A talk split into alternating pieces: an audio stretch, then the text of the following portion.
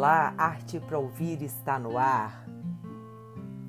Já está mais claro que água pura, que o olho do furacão, caso pudéssemos persegui-lo e ser engolido por sua fúria, é exatamente aqui e agora. É proibido parar.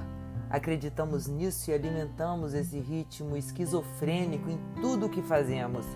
Comemos para acabar logo e partir para a próxima função no carro aceleramos para chegar mais rápido.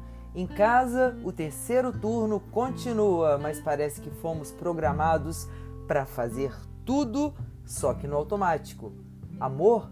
Em uma sociedade líquida, ele está mais ligado à ilusão do que nos puxa como imãs para as coisas e para a imagem rasa do que queremos parecer ser do que é o sentimento que une, ensina e que se forma ao lado de um relógio lento a conduzir as batidas. Amor é construção, mas como construir se tudo está fragmentado? O tempo escorre como um sorvete bem gostoso que no sol escaldante derrete antes de começarmos a saboreá-lo. Apego pelas coisas e desapego pelas pessoas Cuidado com o filtro no Instagram para polir a casca, mas descaso com o conteúdo da embalagem. Produtos em um instante disparam o alerta, desejo, poder, adrenalina. Compre, compre.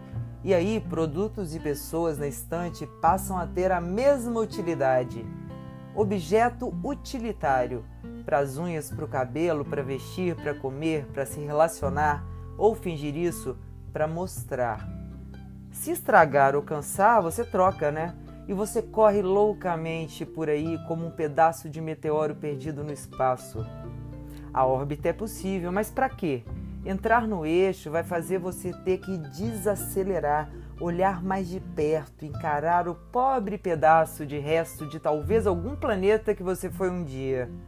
Você engole as mentiras que falam, toma um remédio, de que cor que você quer e empurra com uma boa dose de alienação. Compra mais uma coisinha, enfia o nariz no celular e toma mais um banho de bobagens. Lê uma linha de qualquer coisa para não ouvir o vazio sussurrando e não parecer tão estúpido.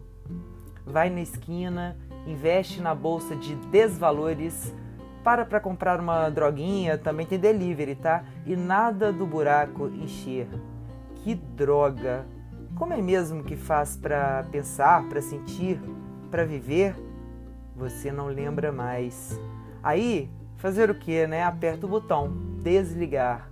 Hora de dormir. É o que os humanos costumam fazer, pelo menos isso, né? Sumir, morrer por umas horas e depois que o alarme tocar, se arrastar para cumprir os papéis que lhe cabe com palco vazio o público não está lá, muito ocupados limpando seus umbigos, e o elenco atarefado demais. Não deu para ir. Você pelo menos marcou presença na peça da sua vida? Não? Ah, que pena. Agora a sessão acabou. Quem sabe numa próxima? Não, espera aí. Tem uma luzinha acesa atrás da cortina no breu dessa solidão de Matrix, você começa a enxergar um pouco mais. Anda até o camarim, senta na frente do espelho. Na frente, maquiagens, muitas, camadas e camadas de reboco para esconder o que quer que seja. Tem um celular, tem dinheiro da última peça e tem um silêncio apavorante, uma solidão mais com cara de entidade, porque está forte, presente, você quase consegue tocá-la. Para não pensar, vai pegando a maquiagem em uma mão, o celular na outra, conta um pouco do dinheiro. Mas comprar o quê e para quem?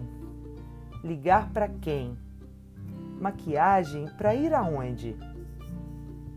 O teatro está vazio.